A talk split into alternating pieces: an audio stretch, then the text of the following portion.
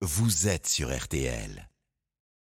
Et pourquoi du foot Et justement, Florian Oui. Gazan, vous vous intéressez ce matin aux Croates. Vous nous expliquez pourquoi euh, nos adversaires, en finale, il y a 4 C'est ans, moche. jouent avec un maillot rouge et blanc à damier qui trouve donc très moche. Vous ne savez pas vous faire des amis là-bas. Bah oui, ce damier, en fait, Yves, c'est le blason qui figure sur le drapeau bleu-blanc-rouge de la Croatie. Oh, pardon.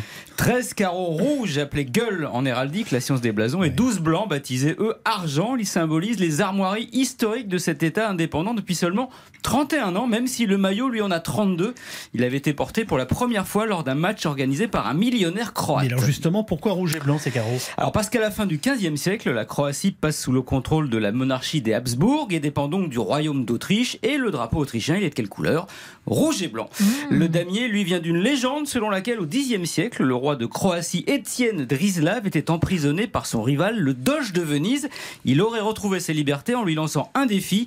S'il remportait trois parties d'échecs consécutifs contre lui, Damier. il était libéré, voilà ce qu'il fit. Et en mémoire de ce pari gagné, il aurait choisi un échiquier comme nouvelle armoirie. Et qui l'a créé ce maillot? Alors un mec qui s'appelle Miroslav Sutej, hein, euh, c'est un peintre avant-gardiste à qui la Croatie doit beaucoup parce qu'il a dessiné aussi le blason du pays Oula. et tous les billets de banque. Tiens, vous connaissez le nom de la monnaie croate? Du tout. Euh, La kuna.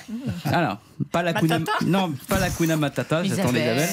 Ça veut dire martre en croate, car au Moyen Âge, là-bas, la fourrure de cette cousine de la fouine et de la belette servait de monnaie. Mais la peau que les Croates veulent aujourd'hui, c'est pas celle des martres, c'est celle des Belges. Merci beaucoup, euh, Florian. Croatie-Belgique, c'est donc à 16h.